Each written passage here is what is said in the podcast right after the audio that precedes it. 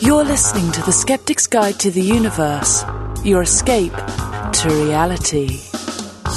Hello and welcome to The Skeptic's Guide to the Universe. Today is Wednesday, December 4th, 2013, and this is your host, Steven Novella. Joining me this week are Bob Novella, Hey, everybody. Rebecca Watson, Hello, everyone. Jay Novella, She's still dead. and Evan Bernstein. Good evening, folks. I'm still celebrating.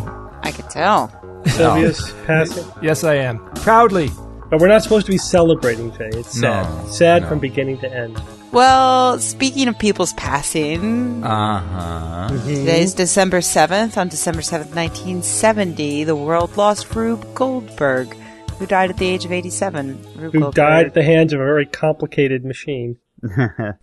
Easy joke there. I know. Uh, someone, someone had to say it. We're just trying to warm up here. Beat me to it. Yes, Rube Goldberg was best known as the cartoonist who would satirize an increasingly technological world using cartoons with people using very complex machines in order to solve otherwise simple tasks. And you see influences, his, his, the people he influenced everywhere. Um, there's a popular video by OK Go within the last couple of years. Oh yeah, that's an awesome video. the new um, commercial for GoldieBlox that was just traveling around the inner parts. Uh, and Wallace of Wallace and Gromit. did he do Rube Gold? It's been a Well, long he was since he I've was seen the nerdy scientist who came up with these elaborate Rube Goldberg mach- inventions in order to accomplish something very simple like Okay. eating breakfast or getting dressed. you know. All I remembered is that he liked cheese. Yeah. I'm not sure if Rube Yeah. Goldberg did.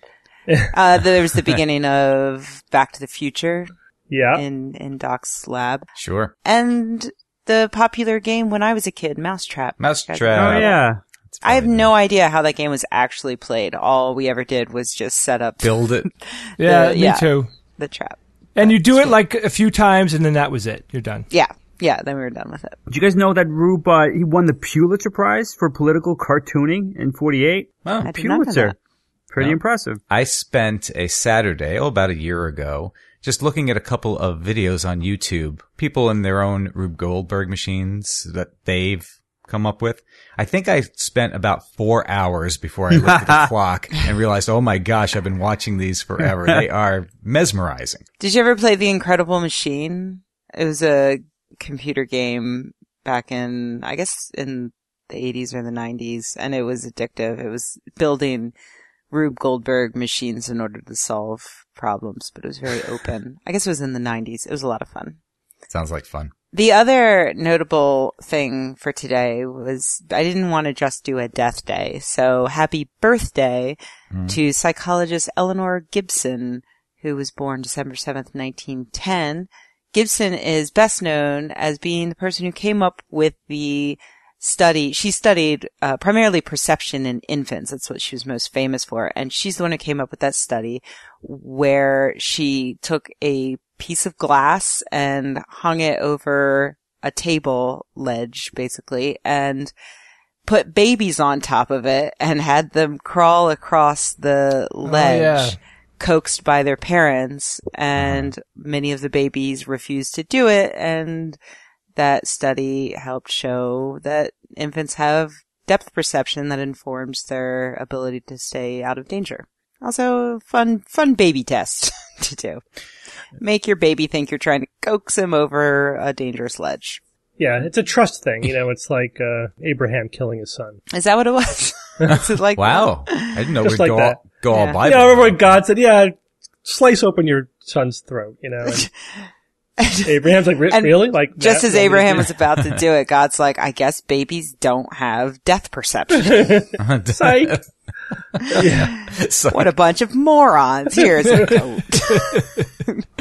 Well, let's get right into a nice controversial topic this week, shall we? This study's been go- making the rounds, and we got a lot of emails on this. New study looking at the brains of men and women, showing that men and women's brains are wired differently. Most news reports just uh, report that straight up, you know, probably right from a press release. But this is actually a very complicated, nuanced, and interesting topic. I do have a little bit of an interest in the brain. Now, I do have to pre- to preface this entire discussion uh, because we have talked in the past on the show about the fact that you know male female is not a simple dichotomy. There are plenty of variations along the spectrum. But the, this entire research looking at, you know, male female sex differences does treat it that way. Um, so essentially they're just looking at people who are unambiguously male, unambiguously female and treating it as, you know, as two distinct groups. For the sake of efficiency in the discussion and the rest of our discussion on this topic, we're going to just talk about men and women. So what they looked at was they did an interesting uh, type of MRI scan using diffusion tensor imaging, which essentially uh, models where water is moving in the brain. Could think of it that way. So essentially it's a way of looking at the connectome, how neurons are connected to each other. It was a fairly robust study. They looked at uh, 949 individuals of different ages, 428 males, 521 females, and just looked at the overall pattern of connections in the male and female brains. And what they found was that on average, the male brains tended to be more connected on the same hemisphere than female brains, while female brains tended to be more connected between the two hemispheres. So there were these different overall pattern of connections, which is interesting. It, it does support a lot of other research which shows that women generally have more interconnectedness between their two hemispheres. Like, for example, uh, studies looking at language shows that women tend to activate their two hemispheres much more when doing a language task than males who tend to only activate their dominant hemisphere for language. So this is not surprising in that it's in line with prior research. So that's the, I think, the uncontroversial part of this study.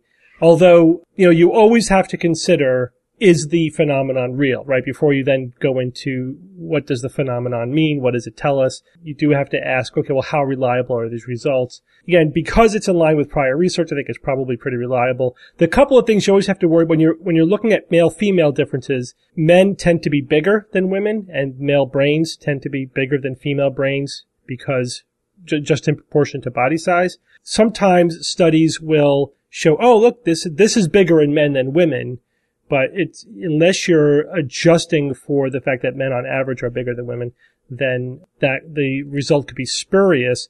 So some people have raised the question, okay, is, would that in any way bias the results of this kind of analysis?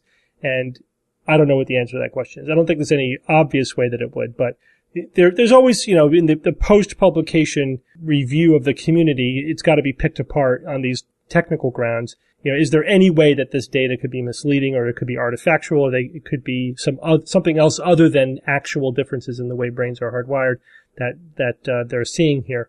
But nothing, I haven't, I didn't come across any major criticisms that seriously call into question the results. You know, it still needs to be properly vetted, but let's assume that the results themselves are, are reliable. So then the question is, of course, what does all this mean? And that's where no one really knows the answer to that question.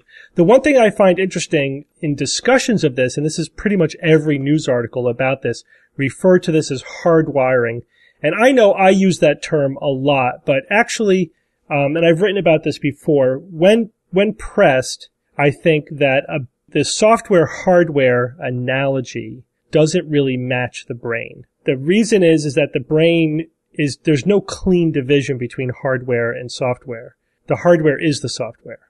I think it's probably better just to call it wetware because it's different. So, are you, Steve, are you saying that our our programming is cooked into the structure of our brain? Well, okay, so the programming is the connections. It is the structure. It's not like you have hardware, then you have software written to the hardware. The hardware is the software. And you add to that the fact of plasticity, that hardware you know, the connections change with use. That's what learning and memory is. That's what training is.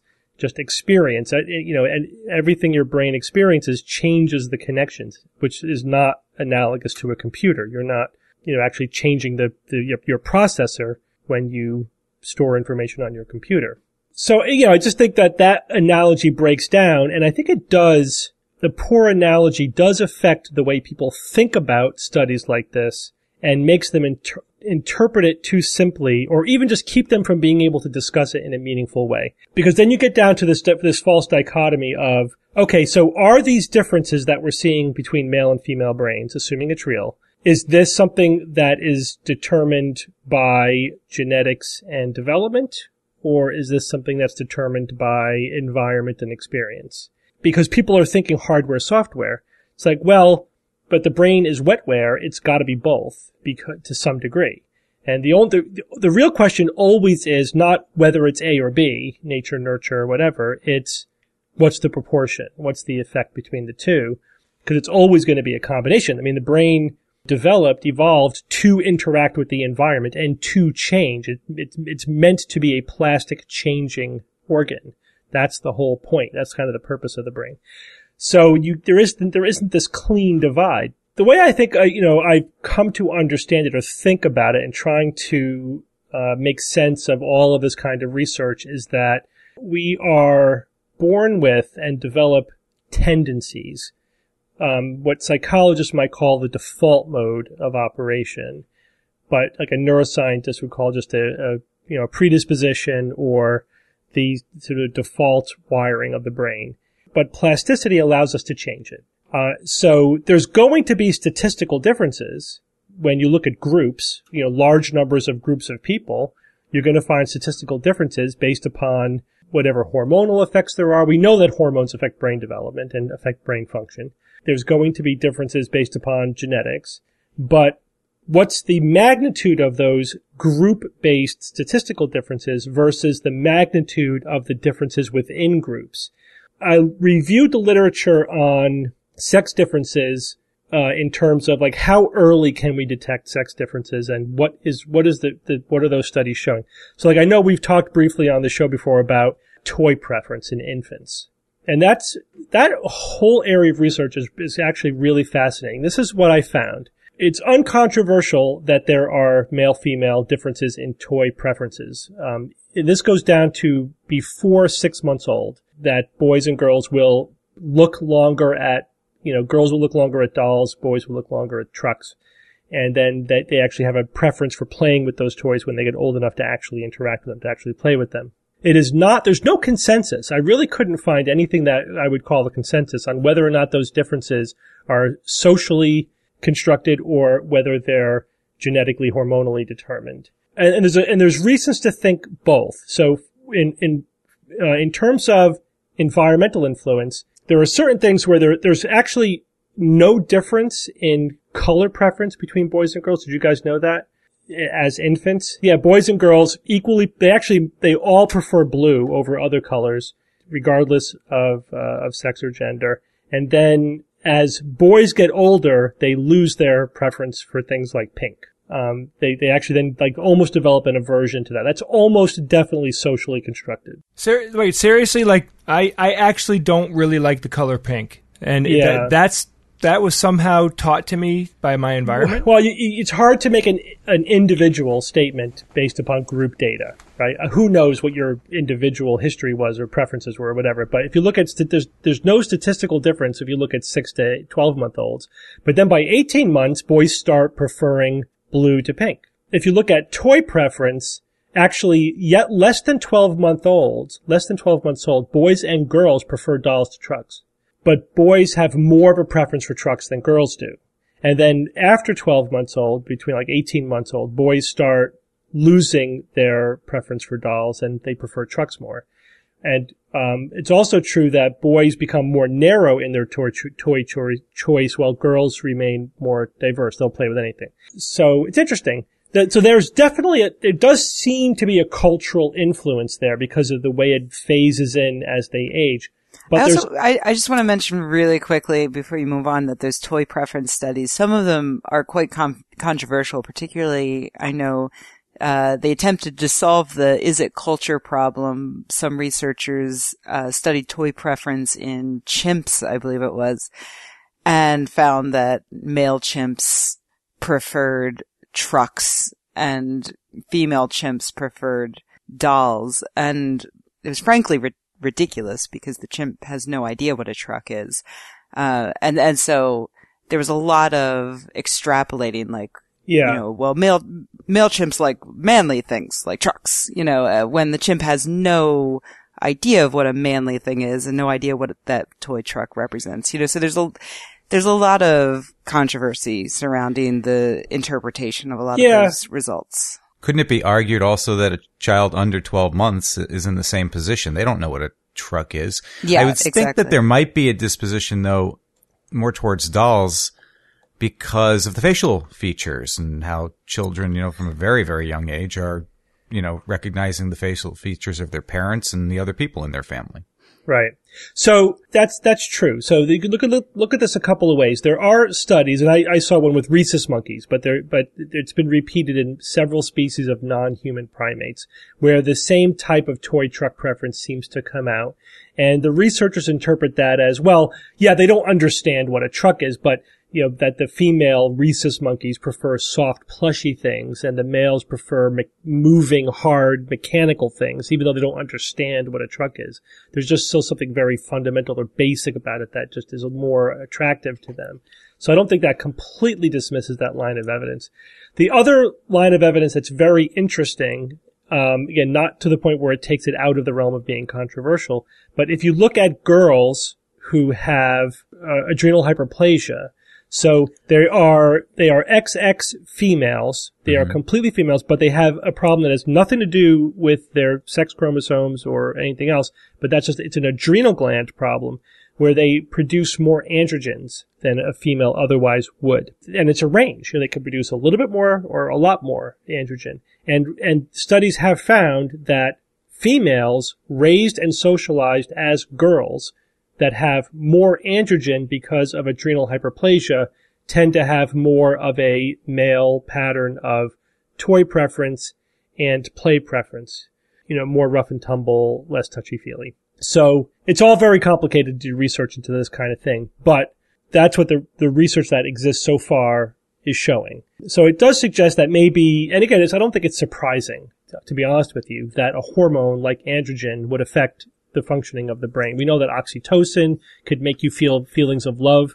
You know, there actually was a recent study where they gave oxytocin to, to children with autism and it helped them bond more. I mean, you know, it's a bonding hormone. It affects your brain function. So it's not surprising that men and women who have different proportions of hormones ha- that, that, that's, that, that is affecting their brain function. So, but it's also, the research also shows that the differences within the groups though is greater than the difference between the groups. So variation within girls and within boys is actually greater than the statistical mm-hmm. difference that you're looking at between boys and girls. So Does that have to do with the plasticity you mentioned before, Steve? well, I just, well, I, I think it's a separate issue. So, I mean, I think that it could be relate to that to some degree, but I think even despite plasticity, it's just that it's like race, right? You're looking at, looking at racial differences. You find more differences within a- an alleged racial group and than there is between racial groups. It's the same kind of thing. So it just means that these, these categories, in terms of brain function anyway, are very fuzzy. And there aren't these rigid, strict, like this is a female brain, this is a male brain. That to me though is the biggest issue with this study, or one of, one of the biggest issues with this study is that it's, it's being reported as these drastic differences between the brains of men and women. But the, the study is actually, the participants of the study were a subset of a large study that pretty conclusively showed that the uh, sex differences within the study were insignificant. They were very difficult to tell uh, who was a man, who was a woman, based upon what were supposed to be drastic sex differences. Yep, not but not to say statistically insignificant. No, it just means small yeah, in magnitude in terms of their implication. Yeah. Yes. Yeah. So yeah, I agree. I agree. I think there's this is an area where we find statistical differences, especially when you look at like a thousand people, when you look at large numbers of people of subjects. And we talked about this before. You know, how could you have something that's statistically significant that's not clinically significant, or a quote unquote overpowered study? I don't know if this study would qualify as being overpowered, but certainly it's powered to show very slight differences to statistical significance. And then, but then, you know, the question is, well, yeah, but as you say, if you can't look at an individual and say, based upon this pattern, you, I can I have a high predictive value that you are, you know, sort them into one of the two groups, male or female, then that tells you that the within group differences are greater than the between group differences. And then you add to that plasticity, you know, maybe we're talking about the, you know, uh, uh, an influence or, or a starting position, but plasticity, I think, is also greater than what these differences that we're looking at. So, and by plasticity, of course, that means the environment. So, for example, it may be that there's a slight, you know, increased inclination towards one way or the other, male or female, and you'll, you'll be able to tease that out of large data sets. But for an individual, what matters is your life experience, your environment, what you're encouraged to do, your training, whatever. Let me get, let me make another analogy and take it out of the sex difference area. Because we talked before about research looking at chess masters. What the research showed is that anybody can get to the level of being a chess master. The real difference between different people, among different people, is how long it takes you to get there. Right? Some people might get there with 4,000 hours of playing chess, whereas other people might need 20,000 hours of playing chess. So that's the difference between nature and nurture right there. People may be born with different proclivities or talents or tendencies, but with enough uh, environmental influence, training or practice in this case, you know, plasticity can overwhelm that. So whereas, you know, boys and girls may be starting in slightly different places, that actually, you know, I think what the, while the research is showing, yeah, they probably are starting in different places, but it's also showing that those differences are pretty small compared to the plasticity, the power of plasticity to boys and girls to end up wherever they want. All right. Well, we're going to move on. Bob, you're going to tell us this, this item almost seems like it was made up to be like just a Bob item. wormhole entangled quantum effect. It's like let's throw in every oh. sort of weird cutting edge quantum physics they missed, thing. They missed nano. If they'd gotten yeah. that, they'd have been a grand slam. Well, make sense of this for us, Bob. Go ahead, quickly. Well, like, like, uh, oh, good luck with that. um, Physicists have found a link between wormholes and quantum entanglement. Yes, you heard me right, Rebecca. They found in their model that if you entangle two black holes and separate them, that a wormhole forms between them. Pause for impact. Oh, sorry, I wasn't supposed to read that. uh, this requires a little review, though. So, uh, for the wormhole and uh, entanglement impaired among us. So, quantum entanglement, uh, relatively briefly. It's one of those magical quote unquote aspects of quantum mechanics that I love that reveal the universe at its most bizarre and counterintuitive and uh, makes it just incredibly interesting in my opinion. So basically two quantum systems like quarks or atoms, uh, for example, born at the same time often share uh, opposed qualities like spin. By their very nature then, one has to spin up and the other one has to spin down. But quantum mechanics uh, tells us that each of them are essentially both at the same time, which is the principle of superposition, until they are measured, or more generally, until they decohere or have their wave function collapse by interacting with the environment, which is the key, the key thing there. So now imagine. Observation. Does that include observation, Bob? Well, that's what I mean by, by observation and by decoherence, by wave function collapse. It's interaction with the environment. Um, so you don't need a consciousness for these things to exist. Yes, the moon exists without you looking at it. So now imagine they, they speed away for a billion years without decohering, and then you measure one and it says, hey, I'm spin up. If you could measure its partner billions of light years away at that instant, it would say the opposite. So how, how did it know? Uh, you know, though you can't send real information faster than light using this method, uh, there, there nonetheless appears to be some connection making any distance irrelevant and what Einstein derisively called spooky action at a distance. Wormholes, we've all heard about these, or, or Einstein-Rosen bridges. On the other hand, they're more, they're more of a, of a, of a staple of science fiction, but they're on much less firm observational ground. They have, they've never been seen, obviously, but there are valid solutions to general relativity equations that include wormholes. So we, we know what they are, right? They're bridges, you know, of sorts that may provide shortcuts through space-time between black holes. So that's a little background on those two things, and this is what uh, these scientists have been investigating.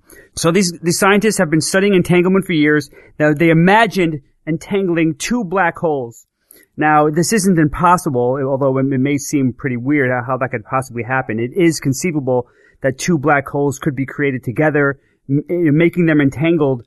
That's a possibility. Another way is to apparently is to have one black hole consume the radiation emitted by another black hole. And if you're shocked by that, just look up Hawking radiation. Now, the scientists then imagined pulling apart these two entangled black holes.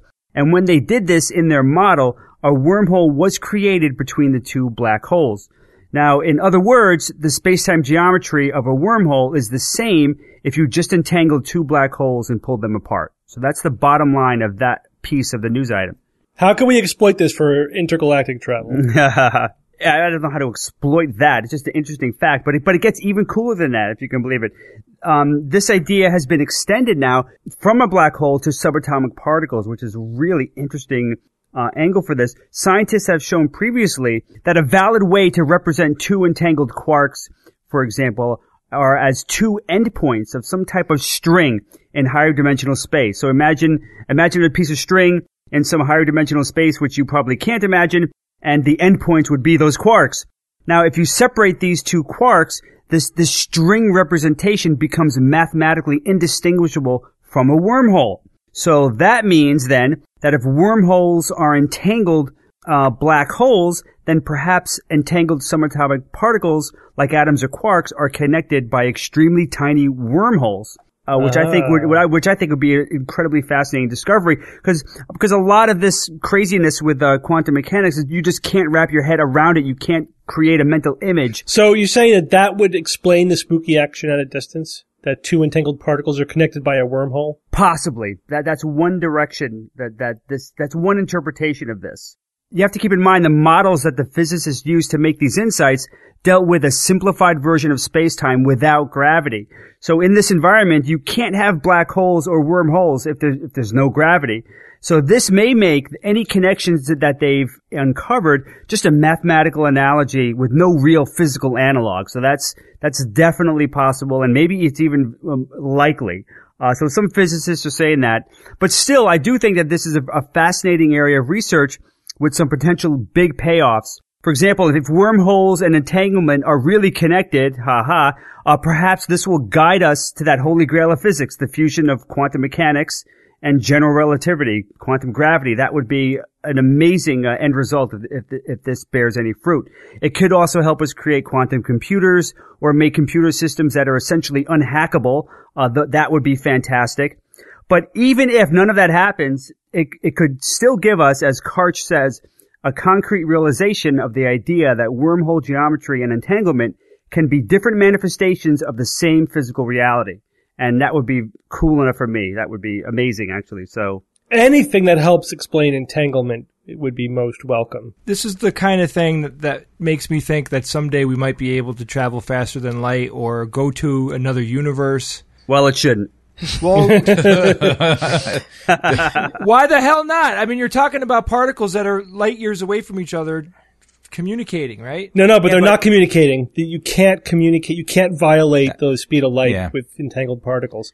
There's something deeper going on, Jay. It's Right. not that they're really communicating instantaneously across billions of light Right, years. and that that's an important concept. There is some sort of connection that we can't wrap our heads around, but you can never use it to, to transmit information because it's random. You never you'll mm-hmm. never know what you're transmitting. So they're pre-programmed at cre- at the point of creation, and then they go on their way. No matter where they go, they're always going to maintain that. That's one way to look at it is that they're playing out some predetermined, even though it seems like the waveform is, the wave function's random, but it's actually playing out something that must be pre-programmed in there.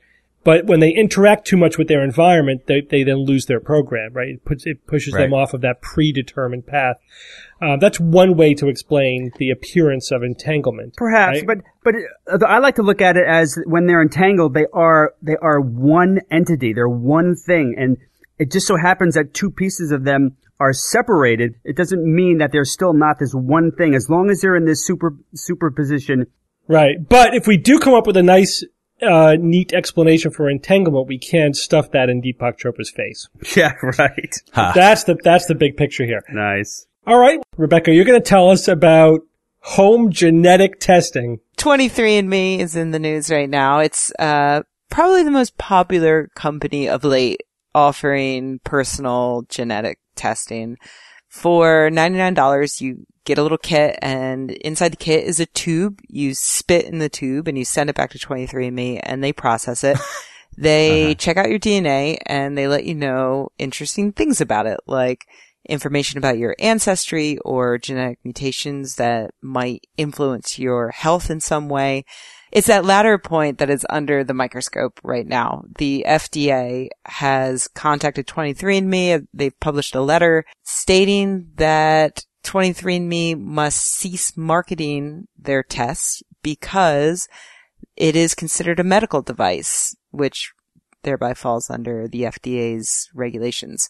The problem that the FDA claims is that 23andMe hasn't been working with them closely enough. Uh, they say that they had been in discussions, but 23andMe had dropped the ball and hadn't got back to them in several months. And so the FDA was pissed off about that and asked them to stop marketing the kits. And on Monday, 23, and this just this past Monday, 23andMe did comply with that order and have stopped marketing the kits, although they are still selling them online, I believe. The biggest concern the FDA seems to have is that consumers will use the tests and then take drastic actions based on the results. Like, for instance, uh, 23andMe tests the BRCA1 and 2 genes, which we talked about previously uh, after Angelina Jolie uh, tested positive for a mutation on one of those genes. She had a double mastectomy to prevent herself from contracting breast cancer. Uh, since that mutation drastically increases your chance of getting breast cancer. So they're concerned that if a patient, a patient, if a consumer gets uh, word back that they have one of these mutations, they might go out and have a double mastectomy. Or maybe they could learn that they are at risk of blood clots, and so they may stop taking certain medications without consulting their doctor. Things like that. Uh, also, just the unnecessary worry that can come with false positives. And so the FDA thinks that 23andMe is misrepresenting their tests, um, overselling what customers can actually expect to know from what is at heart just a partial examination of their genome that may or may not be accurate, considering that there's no real oversight to guard against mistakes. There are, are a lot of opinions about what's happening right now. It's actually, I find it all absolutely fascinating. And so for a lot of people, they're critical of for-profit personal genetics tests for the same reason the FDA is. There are also a lot of people kind of on the other side who are worried that the FDA is going to limit their freedom to evaluate their own DNA, something they feel belongs to them and that they should have the right to have access to if they want to pay for it. I fall into both groups, just to put that out there. But I do agree with the FDA in a couple of ways. Uh, if what they report is accurate, 23andMe has utterly failed to be proactive about maintaining a good working relationship with them, which is just ridiculous. And it's not something I expect from a company that I trust with this sort of information. Uh, also, I'd, I'd, personally like for the FDA to maintain oversight of companies like 23andMe, if only to ensure that the results are going to be as accurate as possible. But where I start to disagree with the FDA's concern that they need to regulate these tests is this idea that people will by default take the information that's given to them and make rash, dangerous medical decisions because they don't understand genetics or probabilities. It's completely true that people can be stupid and foolhardy. Uh, we talk about that literally every week on this show. But I think that there's only so much companies can do to be sure something like this isn't being misused. And from what I've read, uh, on 23andMe's website, they already make it very clear that they only test for certain mutations, uh, and not even all of them when it comes to hot issues like the breast cancer stuff um, they make it very clear that they are only testing for something like two or three of the mutations that could lead to breast cancer. And they're upfront about the fact that your environment plays a huge role in your health and how your genes aren't your destiny. They make it really clear that any potentially negative results, any results at all, should be discussed with your doctor if you're at all concerned about them. So I mean, in the end, the only way to stop stupid people from misusing 23andMe data is to stop companies from making that data available. And I don't personally think that's a good decision. Uh, the FDA isn't doing that yet. They're just demanding that the company not market the kits as a medical device. Yeah, I, I think I disagree with you a little bit, Rebecca, in that um, we had a long discussion. Kind of wrote about this on Science Based Medicine. The comments were pretty lively, and yeah, lots of people were like, hell, uh, this is information about me, about my genetics. The government should not be able to prevent me from getting information about myself, which I agree with. But uh, the point I made was that your right to information about yourself does not relieve the company of their responsibility of giving you that information in its proper context. Well, and So- I don't think we disagree. That's actually exactly what I said. I think it goes beyond that. So yeah, sure, the disclaimer, education, that's fine, but you could argue that that could never go far enough. So the, this is also coming into the context of there's already a certain ethic that has developed around giving genetic information to patients. It's actually very tightly regulated. Just even for me as a physician and certainly as a researcher, there are certain ethics involved in giving patients information about their genetics. Um, and one thing that you real that you can't do uh, is give patients genetic information that hasn't been properly clinically vetted. So, like if I'm doing a research project, I actually was involved in research that involved testing for genes in patients, I couldn't tell the subjects of those studies the results of their genetic tests because they haven't been properly validated in terms of their clinical implications. So the problem is that 23andMe is giving, this is one problem. This is where the FDA has a perfectly legitimate concern. It goes beyond accuracy. It's what are the clinical implications of this information? And if we don't know that, you can't put it in the proper context because we don't scientifically know what the proper context is. And the company is giving their, their clients the false impression of knowledge that we don't have. The other major problem is that that one as soon as you attach this to any clinical implications, then by definition this becomes a medical screening test.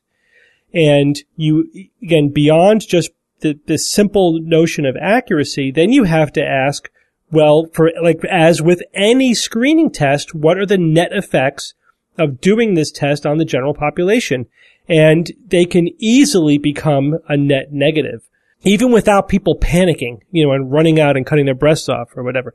I mean, just the fact that you can lead somebody to a false sense of security or you can lead them to be concerned about something that they would never have to be really concerned about. And that could lead to unnecessary testing, which then has its own p- potential downside. Medical misadventures can be triggered by the most innocuous piece of information. But Steve, what are you proposing is different? Because I listened to everything Rebecca had to say, and I think for the most part, you guys completely agree. Well, I think we are we are largely in agreement, but I do you know when it comes to the bottom line is is should this company be allowed to give genetic information to people not in the context of a medical consultation? That's really the question. Sometimes it's very counterintuitively screening tests can, have, can be a net negative. We, we tend to think that all information is good and we should have the right for to as much information as we want. But in medicine, everything is a risk versus benefit, and even more information may have more risk than benefit. And so they shouldn't, they should, at least they shouldn't make that health claim that, that this is going to be useful to your health because we don't know that. One thing to be slightly fair to 23andMe, um, and I don't think that this necessarily makes up for any claims that they have made in that regard, but they have published peer-reviewed research suggesting that um, focused on the uh, BRCA1 and 2 genes, showing that patients who tested positive for that gene that were customers of 23andMe um, in their study, I think all but one said that they were happy to have that information. And of those who tested negative, uh, none of them reported any um, irresponsible actions like foregoing cancer screening and things like that. I would like to see the FDA running studies on 23andMe consumers to see what effect it has. And I would like to see 23andMe working more closely with physicians because this is something that is going to hugely impact physicians. And honestly, whether 23andMe goes under or not, this is the future and physicians are Yeah. going to have to deal with it. So, you know, Yeah, I, I right. think if they can work with them to make this as easy as possible on them, I think everybody would benefit. Yep. I agree. The genie's probably out of that bottle, but it, it we do have to think about all these issues rather than just assume that's Yeah. a good thing. Yep. All right. Well, Evan, it's time to get us up to date on Who's That Noisy? Thank you, Steve. We'll play for you right now. Last week's Noisy. Here we go. Even the Intergovernmental Panel on Climate Change, agreeing with most of the scientific community, says that it puts very little trust in any attribution of hurricanes to global warming. What do you think of that statement? Trying to sow, you know, doubt into anthropogenic global warming. I would point out, though, that the consensus is not that global warming increases the number of hurricanes, just, Just the their severity. severity when they do occur. So if I were to tell you that was Bjorn Lomborg, would you uh, believe that? Beyond Lomborg. Sure. The tennis player? yes, that's right. All those Jimmy Connors matches and John McEnroe. Yes. No, Bjorn, Bjorn Lomborg, uh, Danish author, academic, and writer. Perhaps he is best known for his best-selling and controversial book, The Skeptical Environmentalist, which came out in 2001, Yes. which critics and his peers pretty much tore to pieces, I think. Yeah, Scientific Yeah. American decided to like, dedicate an issue to ripping apart every claim in the book. Yeah. There's a Danish committees on scientific dishonesty. And because they got numerous complaints about his work, they, they actually did an investigation into it. They, the charges claim that the uh, book contained deliberately misleading data and flawed conclusions. Their, the conclusion of the committee uh, was such that they calling it kind of a mixed message. They decided the book was scientifically dishonest, but Lomborg himself not guilty because of a lack of expertise in the fields. That yeah, he's, he he's, an- he's an economist, right? He was Yeah, that's about right. environmental issues. I think his position has softened. Uh, Yeah, I was gonna say, I think those he- years. He moderated a little bit, yeah. So several correct answers for that one. Uh, but this week's winner is uh, Ewan Compton. He guessed correctly. That was Bjorn Lomborg. Well done, Ewan. Your name goes into the drawing, which is coming up in a couple weeks, in which we're gonna have a grand prize winner for, from the year of all the correct uh, "Who's That Noisy" guesses, and they're gonna be joining us on the show uh, in early 2014 for an episode of Science or Fiction. So well done, Ewan. And this week, Moving on for this week, we have yet another noisy.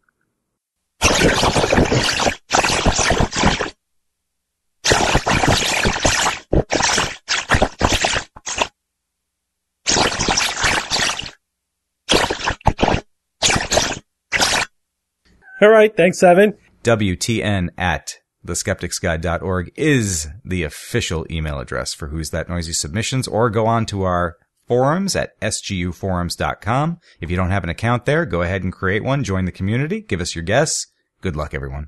All right, guys, well, let's take a quick break from our show to talk about this week's sponsor, Squarespace. Yeah, Squarespace is an awesome all-in-one platform that makes it fast and really easy to create your own professional websites like an online portfolio or a store if you're selling things. You could start a free trial, 10% off. Go to squarespace.com and use the offer code SGU12. Yeah, and you can start with their highly customizable templates with all the style options you need to create a unique website for you or your business. Just drag and drop to add content for your desktop and even rearrange elements of content within a page. It's really incredibly easy to use. And but if you want some help, Squarespace has an amazing support team that works 24 hours a day, seven days a week, except for two minutes on Friday. What can you sell with Squarespace? Anything from digital and physical goods to services and donations. Squarespace takes care of your tax and shipping options by region. Yeah, I've been playing around with it a lot, you know, developing websites, and it really is easy. You know, the templates are great, and, and you could customize them pretty much any way you want. Um, so you can get started with a free trial. Just use SGU12 offer code at squarespace.com. It's only $8 a month, which includes a free domain name if you sign up for a year. Um, you can start your trial without a, without a credit card. And we'd like to thank Squarespace for being supporters of the Skeptic's Guide. Thank you, Squarespace. Well, guys, let's get back to our show.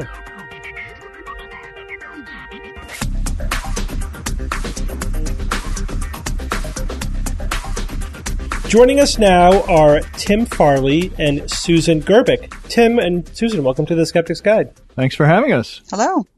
And for those who don't know, Tim Farley is a research fellow for the James Randi Educational Foundation, the creator of the website what'stheharm.net, which we mention all the time on the show, um, and also blogs about internet techniques for skeptics at skeptools.com.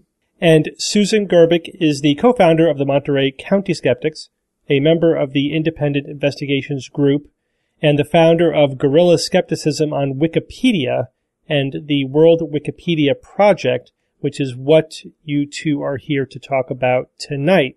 So, Susan, why don't you give us uh, an encapsulation? What is guerrilla skepticism on Wikipedia? Well, guerrilla skepticism on Wikipedia is a little over two years um, old. Um, I started it because Tim said it was a great idea. Wikipedia is the source of all knowledge. And uh, we decided that uh, we need to improve skeptic pages, create pages, um, create skeptical content, because it's very important that the world is able to get great, great knowledge. So we've been you know, working on this in many different languages for a little over two years. And now I have a forum that uh, we can discuss all the page edits. We can train. We can create videos. We can create commercials for podcasts. We can create podcasts. Um, it's a little world, little empire that we have that I'm always looking for new recruits, especially people who can speak and read and write in other languages. So why, why does it take so much effort to edit Wikipedia? I mean, back in the day, you could just sign on there and start editing away. But that's not the case anymore, huh? Oh no, you can easily do that. But what we want to do is we want to make we want to train. Um, we want to make sure that people are editing correctly. There's a lot of rules, and um, they call it biting. You know, some of the older editors might bite some of the newer editors who come in and try to make changes. So we really want to uh, coddle I guess, our editors for a little bit, make sure that they know what they're doing, um, understand the process so we can follow the rules, as well as maybe put more focus on things that need to be done. We're, we're very critical about how we edit pages. We, we um, when we roll out a page, it has seen many, many eyes uh, before we release it to to Wikipedia. Yeah, what what I've seen in the past when I've pushed Wikipedia on skeptic forums and stuff is I, I occasionally get skeptics who are, oh, I, I tried to do that once and, uh, and, and they took the edit I put in out immediately. And, and what's happened over the years is if you remember from the early days of Wikipedia when it first started, they were desperate for material and it was super easy to add stuff because they wanted to get it, you know, articles written as quickly as possible. But as the thing's grown up and, attached and attracted attention, they have to be more careful about what gets added and what uh, what gets you know left in and what gets taken out. And so all these various rules have come up about reliable sources and uh, secondary sources and things like that. And they tend to bite you if you don't take a little bit of time to learn the rules and and go slow at first. And I found a lot of skeptics jump in there with both feet and then you know get their fingers burned, so to speak, and uh, and then they yeah. and then they say, oh, no, no, Wikipedia is not interested in it, and it it couldn't be further from the truth. If you actually you know take the time to learn the rules, it can be you can be very very productive on Wikipedia, and the and the rules are actually pro skeptic.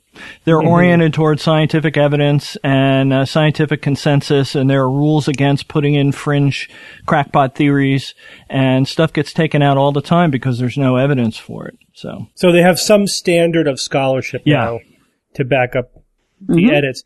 And when you say that you might, the old editors might bite you, you mean that they'll just remove the work that you did. Or they'll slap you down with some snarky comment that makes you not want to edit Wikipedia because they're, you know, they, they use a lot of jargon and it takes a little bit of time to learn the jargon, even though they're constantly giving you the the links to what the jargon means. It's it's it's like a different world. It's um it's not difficult to edit Wikipedia. I mean the links and it's not like learning a whole new computer language or anything like that. It's not difficult. It's just a culture and yeah. It, it can be kind of overwhelming to people at first. So I coddled them, like I said, we, we really, really we practice. We start with spelling errors. We start with grammar. We start with adding periods, taking periods out, removing citations, putting in small things. And then everything's done in our user space offline where it's not seen by the general public. And we look it over and look it over and people critique it and we look it over again. And then when it's finally released, it should be done in well, good quality and good scholarship. So do you use that as a way to get your name recognized by uh, the other editors so they don't jump on you in the beginning? You're just making the minor tweaks to get like a level of familiarity? Well, sort of. You really need to build a history and you don't want to just jump in and just start editing because that's a little suspicious. It kind of sounds like you've, you're, you're coming in with an agenda. So we do ask that you start with a history of small edits, it, it, it does look good because it looks like you're trying to improve Wikipedia overwhelming overall and not just some specific person's page. Yeah. And that exact thing has happened on in the recent unpleasantness, uh, where people have come in and suddenly started full speed editing one article. Uh, and you, it, it's always a red flag when somebody comes in and they're just editing this one article repeatedly and over and over and over. Uh, the other people on Wikipedia are wondering, well, are you more, are you interested in Wikipedia at all, or are you just interested in this one article? What if you have an expert who has a very narrow area of expertise, and that's the one article that they're looking to update? I mean, they don't, it's not immediately, you know, they don't immediately slap you down if you're putting in the footnotes and following the rules and, you know, documenting your work.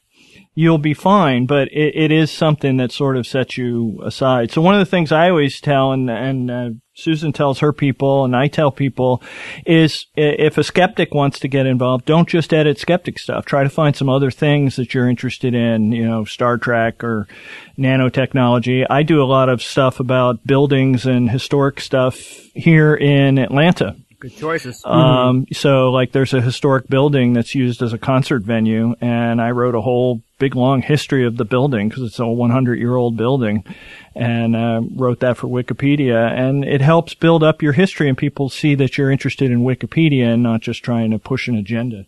But it is still true that anybody can sign up to be an editor and start editing. Yep. It's just that it, it'll be hard unless you know the culture Right. and you build this history. Right. So for the skeptics out there who want to make the world a better place by, eh, you know, adding their edits to Wikipedia, um, is there a primer or someplace they could go where they could get a one page sort of, all right, this is what you got to know if you want to be a Wikipedia editor? There's a couple places. I've got some blog posts on my site at skeptools.com. There's a Wikipedia link right at the top of the page. If you go in there, there's a whole bunch of articles I've written and there's a couple of, uh, kind of starting up. Here's how you set up your account. Here's how you do simple edits like, uh, spelling changes and, and reverting vandalism. And then Susan has taken it a lot deeper and she's done a bunch of videos on YouTube. Uh, with uh, much deeper stuff about how to do different types of edits and what they're doing with the Guerrilla Skeptics. Now, this all came up. The reason why you know we're getting you guys on the show now is because of uh, Rupert Sheldrake and Deepak Chopra have been complaining about you guys. Yeah. they're they're trying to portray you as skeptical vandals going in and you know spreading your skepticism through Wikipedia. Mm-hmm. It's very interesting. I, you know, I've I've actually spent some time going back through the blog posts and going back through the histories of the articles on Wikipedia, and uh, all their posts about it are amazingly evidence free. Uh, which is uh, which is uh, striking with Wikipedia because Wikipedia is very very open. The history of every article is there. You can see every single edit to every single article all the way back. You can see every edit that individual editors have made. You can see the hit counts on articles so you know which articles are popular and which ones aren't. You can see all the discussions all the way back to trivial discussions that were, you know, had six years ago about editing two words in a sentence. They're all there. So there's plenty of information about who's editing it and when they're editing it and why they're editing it. And none of these posts by Sheldrake or Deepak have dug into any of that. And yet they somehow latched on to Susan. And uh, basically it all boils down to a blog post uh, way back in March uh, by Robert McLuhan. He's a uh, spiritualist, psi type person who's written a book about uh, the Million Dollar Challenge that's apparently very critical of Randi. He blogged about Susan's project, and it wasn't especially angry blog, but he pointed out some things in uh, Wikipedia that he didn't like, and said some things about, well, maybe we should be, we, the psi believers, should be getting our own group together. And it was there that Sheldrake picked it up. Sheldrake mentions McLuhan in his first blog post, which was in, which was on June 20th.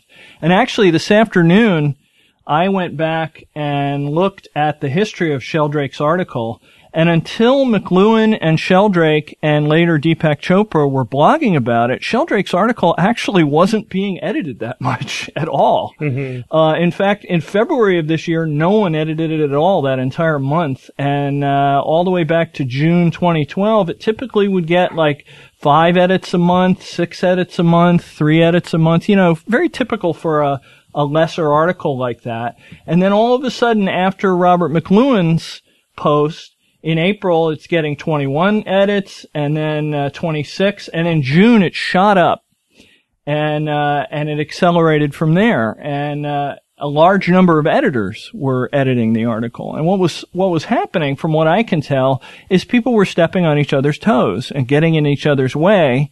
And there were a lot of clearly very new editors to Wikipedia jumping in, I presume as a result of these blog posts and trying to edit. And there was one editor in particular in June who made most of the edits in June who had a weird random string for their name on Wikipedia and eventually getting got blocked and was accused of being a, a sock puppet and in uh, uh, August and September was blocked off of Wikipedia because their edits they were making were not productive.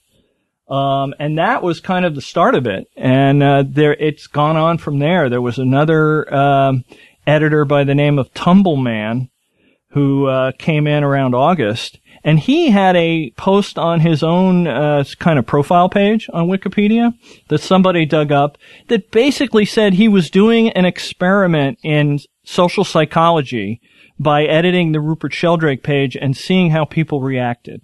Essentially, he admitted he was trolling the other editors on that page. And people accused him of it and he deleted that from his user page and he, he created all sorts of havoc on the page and um, that that brought in another blogger by the name of Craig Wheeler, who's blogged about it a few times, and that's how it got to Deepak Chopra, I think, because Deepak Chopra mentioned Craig Wheeler's blog. But neither one, neither Tumbleman nor Craig Wheeler, made that many constructive edits. In fact, I was laughing with Susan earlier because I found a blog post that Craig Wheeler made where he referred to Sheldrake's article as my article on Wikipedia, which is something you never do. You never, you know, assume ownership of a Wikipedia article. Um, mm-hmm. he's made one edit to the Sheldrake article. One. Over the entire time. And that one edit was he deleted something. A footnote. And that's yeah. it. That's it. And he, and yet in his blog, you, if you read his blog, you would think he was making these gigantic edits that the skeptics were removing every day. He wasn't. He's, he's been arguing with people on Wikipedia. He's only yeah. made about 60 edits and then he finally gave up. He, he posted a thing on his blog that the only way to win the Wikipedia game is to not play. And, yeah. Uh, well, good, good riddance, right? right, mean, exactly. It sounds like they can't get their shit together. no. Um, and they're just complaining because you guys do have your shit together and you're you're actually making constructive evidence based scholarly edits. Right. And they just they just don't like what the scholarship has to say. Yeah.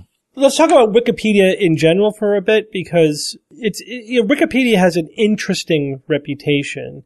It's all over the place. I mean, if you do a search on almost anything, you know, any basic topic, Wikipedia comes up on the first page, if not the first hit, right. for most things. Um, and yet you know, teachers, for example, usually do not allow students to reference Wikipedia. I mean, for no other reason because it's by definition a secondary source. So it sort of has a bad reputation among scholars, and yet it's emerging as it's the closest thing to the one reservoir of human knowledge that we have. Mm-hmm. So it's yeah, it's kind of in this strange place. Um, in terms of its its you know its reputation as a source of information. Right. And you know, Steve, it's a great point. We we hear a lot about how bad Wikipedia is, but it is the source of all knowledge. You can't beat its Google uh, hits. There's there's abs- the results. There's no way that anybody can write a blog, do a podcast, or anything of that sort that's going to get the the hit views that um, a Wikipedia page receives. In fact, just take one for example, homeopathy the most popular blogger out there can do an article on Wikipedia on uh, homeopathy, uh, write you know great evidence, uh, cite great sources, and they're not even to get close to the hundred thousand views a month every month for years that Wikipedia yeah. is going to get. And you know this this this BS about not being able to cite it on um, scholarly, scholarly, you know, for articles and things like that. That's nice. I hear that all the time. People are always talking about you can't cite, you know, Wikipedia, but everyone goes to Wikipedia. Right. Yeah. It's, Yeah. it's, you know, so they can frail their arms and they can fling their arms about and, and, you know, wave their hands and so on about how bad Wikipedia is, but it is where everyone is going. And there are great sources on a lot of pages that people can find when they go to familiarize themselves with a topic, to get a general overview of a historical piece or one of our scientists or global warming, and then follow the the uh, citations to get really good information, and then cite those. So Yeah. you know, That's that's the key that I think a lot of uh, uh, educational people who have a more nuanced view of Wikipedia always emphasize is you know, skim the article, maybe use the article as a starting point, but the one of the first things you're going to do is go down to the bottom of the article and look at the footnotes. And for a good, a well-written article, um, there will be exhaustive footnotes down there, and where those footnotes lead are the sources that you're probably going to want to really be reading after you've got, you know, sort of your uh, Cliff Notes view from the article itself. And and and it varies from article to article. You know, a, a lot of articles are very poor and have uh, just a couple of footnotes and not very good sources, and there are other articles that have hundreds and hundreds of footnotes down there to very scholarly sources, and will really send you exactly where you need to be.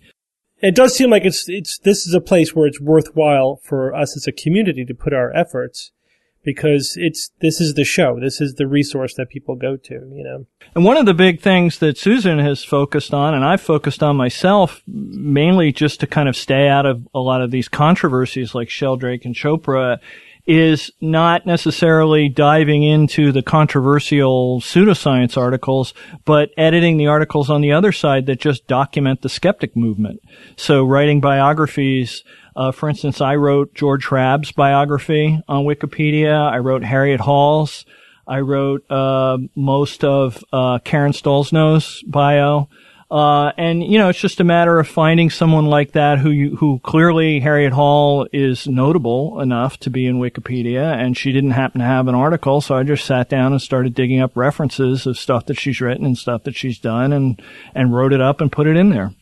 And it help helps document skepticism for the general public. Uh, you know, when somebody sees an article by Harriet Hall and they go, well, "Who is this Harriet Hall person?" They Google her name. There's a whole bio of her on Wikipedia. We specialize in that. We call this, we call that project, we got your wiki back. And we've done that time and time again with our, um, in our forum.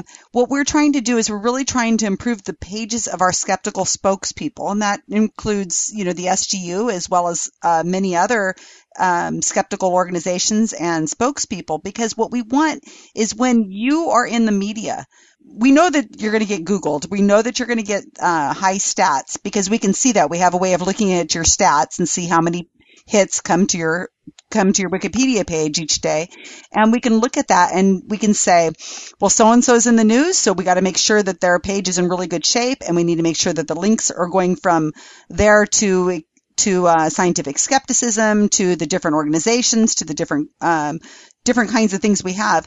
And it needs to be done in all languages. In fact, we've written the SGU page, I believe in other, I think we just did Portuguese just recently, not so long ago. So, um, you know, we have to have the pages done in English, really great, and then they get translated into other languages from different people on my team. Wow. That is awesome. That's, that's fantastic. All right, so guys, um, you're going to provide me with some links for anyone listening to the show who wants to get involved as a wiki editor or directly with you guys in the Guerrilla Skepticism Project. Yep. All right, guys. Well, thanks for joining us tonight, and uh, thanks for all the good work. Thank you. Thank you. All right, before we go on to science or fiction, we're going to take one last quick break for our sponsor. Your business depends on software. All your apps, your databases, your social media, your account management, your e commerce. Everything you do in business relies on software. So the very last thing you need is a problem with it. New Relic's Software Analytics give you powerful, real time insights into your software so you can spot problems and fix them before they become big business stopping problems. Plus, you got web and mobile apps, right? Of course you do. You can't be in business today without a strong presence online. So let me ask you, do you have any clue how they're performing? With New Relic, you can stop wondering and start knowing how your apps are performing because New Relic gives you full code level visibility into their real time performance. Give New Relic a try free for 30 days. Go to newrelic.com slash radio. That's N E W R E L I C dot com slash radio. Newrelic.com slash radio. It's time for science or fiction.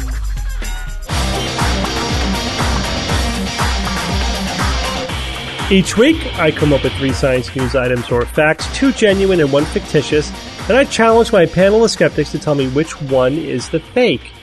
We have a theme this week. Dun, dun, dun. The theme is how many?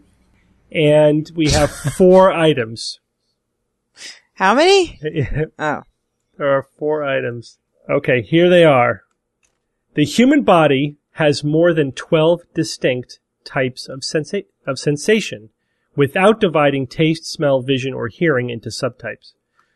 Item number two, there are six known moons of Pluto, five named, and 83 confirmed moons of Jupiter.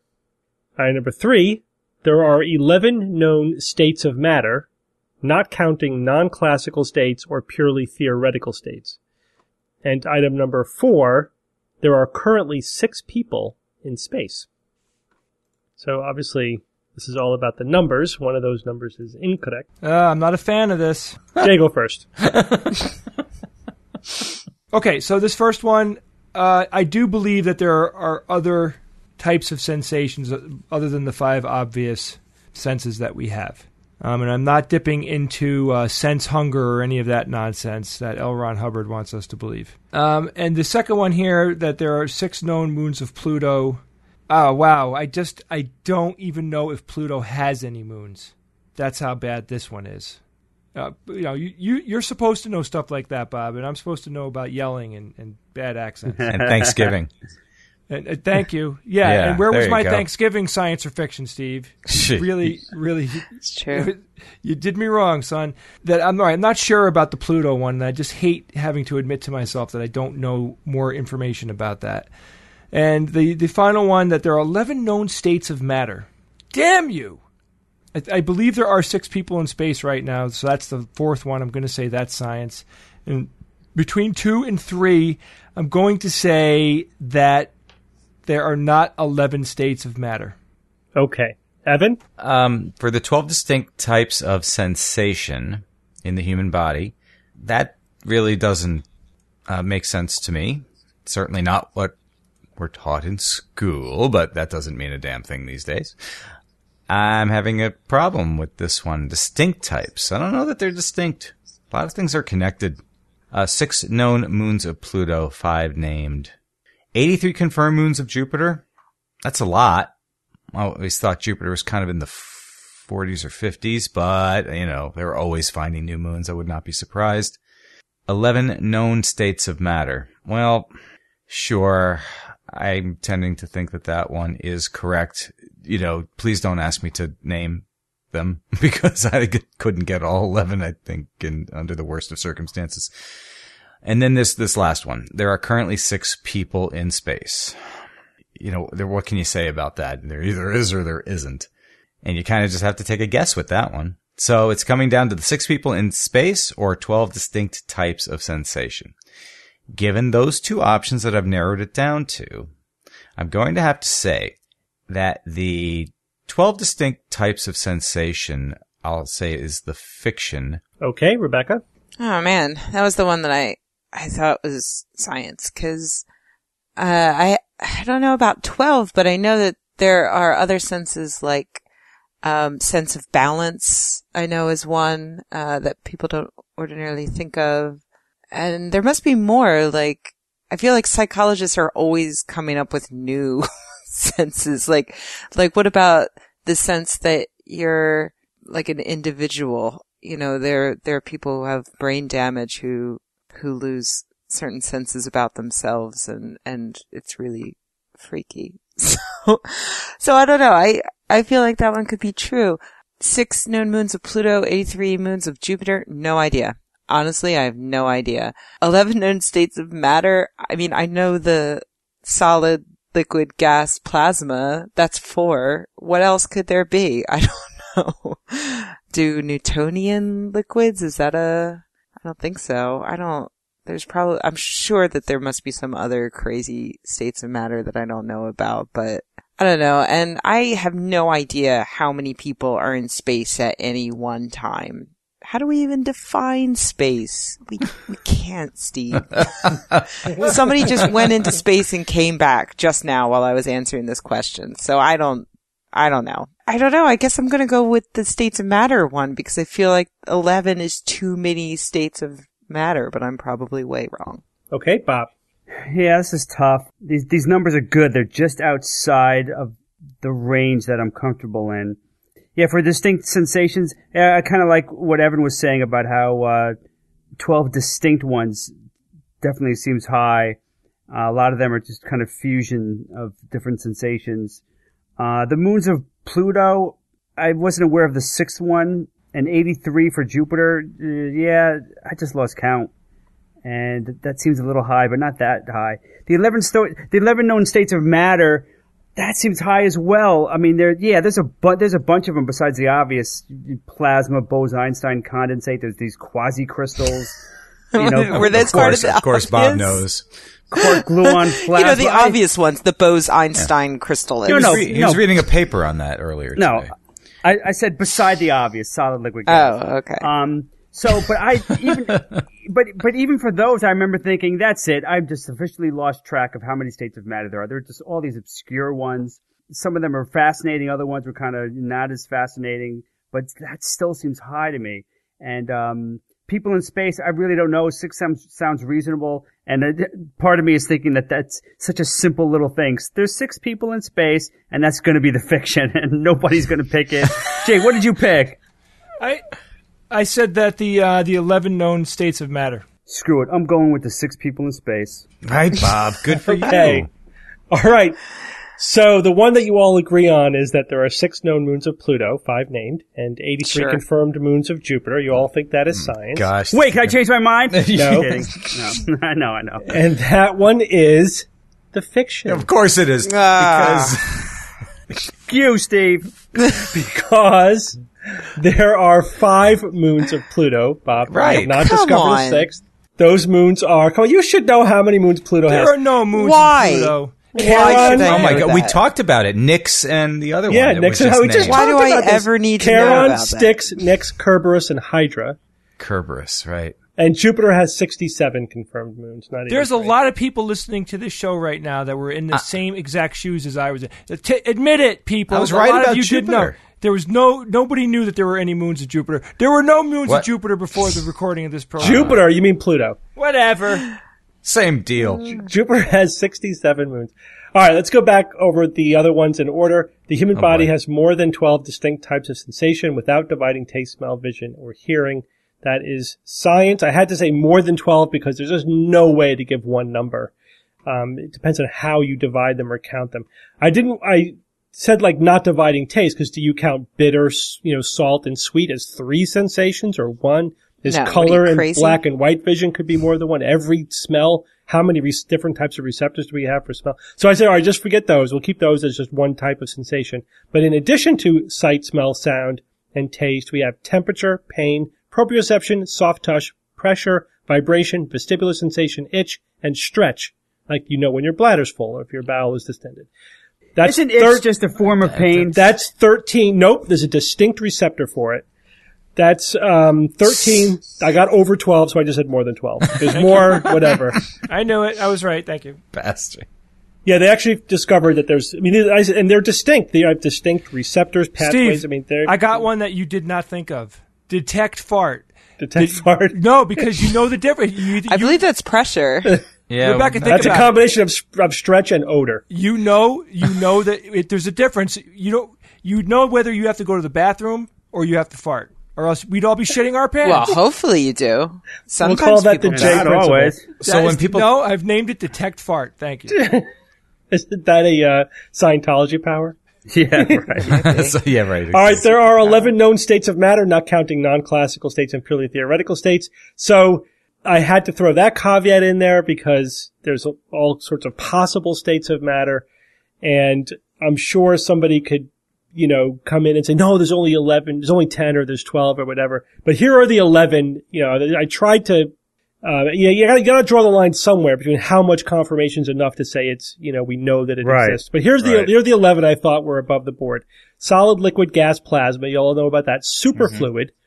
Oh, Yeah. condensate, fermionic condensate, Rydberg molecule, photonic matter, degenerate matter, and quark-gluon plasma. What about a Of course. quasicrystal? Degenerate- Those are non-classical states. What about dark Okay. matter? Dark matter is purely theoretical. Ah. What? Wait a minute. What do you mean purely theoretical? We don't know what it is. It's just theorized that it But must we know it exists. There's there was like ten other ones that that probably that theoretically should exist. We just we don't we have no idea what it is. I didn't count those. That's awesome. Read those again. But the list could be a lot more. I mean, there's a lot more things excited. potentially Go. on the list. Google it and read it yourself. Solid, liquid, gas, plasma, superfluid, Bose-Einstein condensate, fermionic condensate, Rydberg molecule, photonic matter, which we talked about recently, degenerate matter, like in a neutron star, and Yeah. quark gluon plasma. Quark gluon plasma is on the Quark. fence about because it, Why? Well, because it, how confirmed is it? We we've definitely detected Well- it in in uh, particle accelerators, but it's not a hundred percent, hundred percent confirmed. But I thought it was Oh, above the bar. Yeah, Yeah, I it think, is. Yeah, It it's above the bar. I think my cat is a new state of matter because he's soft and squishy. I can touch him, but he also seems, so that's like a solid, but he also seems to fill any space like a gas. So like a very tiny box or a very large box, he can fill it perfectly. And Rebecca, that's another sense. Detect cat. Yes. And there are currently six people in space. They are Oleg Kotov, Mike Hopkins, and Sergei Ryazansky. They've all been in space for 70 days.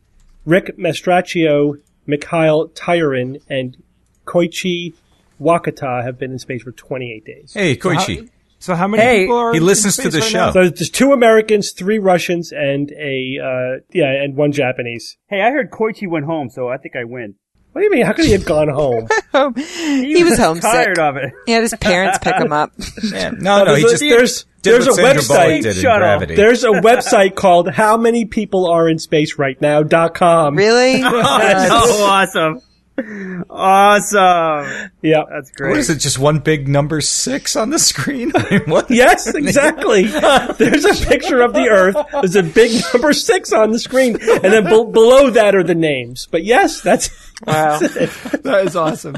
What's the highest that number's ever been? I wonder. I don't know. Oh gosh. should know. Is there a website, what's the most people who have ever been in space.com? We need to make one. Yeah, Did you say Rydberg atom? molecule. How did they? So they classify that as a, as a separate state of matter. Rydberg molecule. They did. Yeah. That's interesting. Okay. Because isn't that where the molecule is? The electron is so far away that it actually exhibits classical and and quantum uh, characteristics. I believe so. Yes, I could read the description for you. Hey, Steve, I have an awesome quote. Jay, do you have a quote for us this week? This is a quote sent in by Yadiel Sotomayor, and he is a philosophy student, and he read this during his final exam, and I just absolutely love this quote. It's a quote uh, by John Stuart Mill, and I love it his reads, show. The real advantage which truth has consists in this that when an opinion is true, it may be extinguished once, twice, or many times, but in the course of ages there will generally be found persons to rediscover it, until some one of its reappearances falls on a time when from favorable circumstances it escapes persecution until it has made such head as to withstand all subsequent attempts to suppress it. John Stuart Mill! Truth wins out in the end. I kind, Truth of, I kind of read out. that like like truth is woven into the fabric of space time in a way where it's inevitable that it'll be discovered and, and Yeah. found out and It's one of the states of matter. intellectually examined. Yeah. or It's one of the moon of Jupiter. Pluto. Yeah. it hasn't been named yet, though. Steve. Hey, don't forget there's still time to get your SGU swag and gift memberships. Just stop by our membership page or the store page on the SGU website. This week we have a really interesting premium content. We have a long discussion of the proposed thorium generator, which proponents say should be small enough to power a thorium car, a car that could last for a hundred years on just eight grams of fuel. Uh, so we'll we'll dive into that, and you can listen to all of our premium content if you become an SGU member at the Damned Dirty Ape level or higher. Well, guys, thanks for joining me this week. Thank Thanks, you, Steve. Steve. Sure, Steve. And until next week, this is your Skeptic's Guide to the Universe. The Skeptic's Guide to the Universe is produced by SGU Productions, dedicated to promoting science and critical thinking.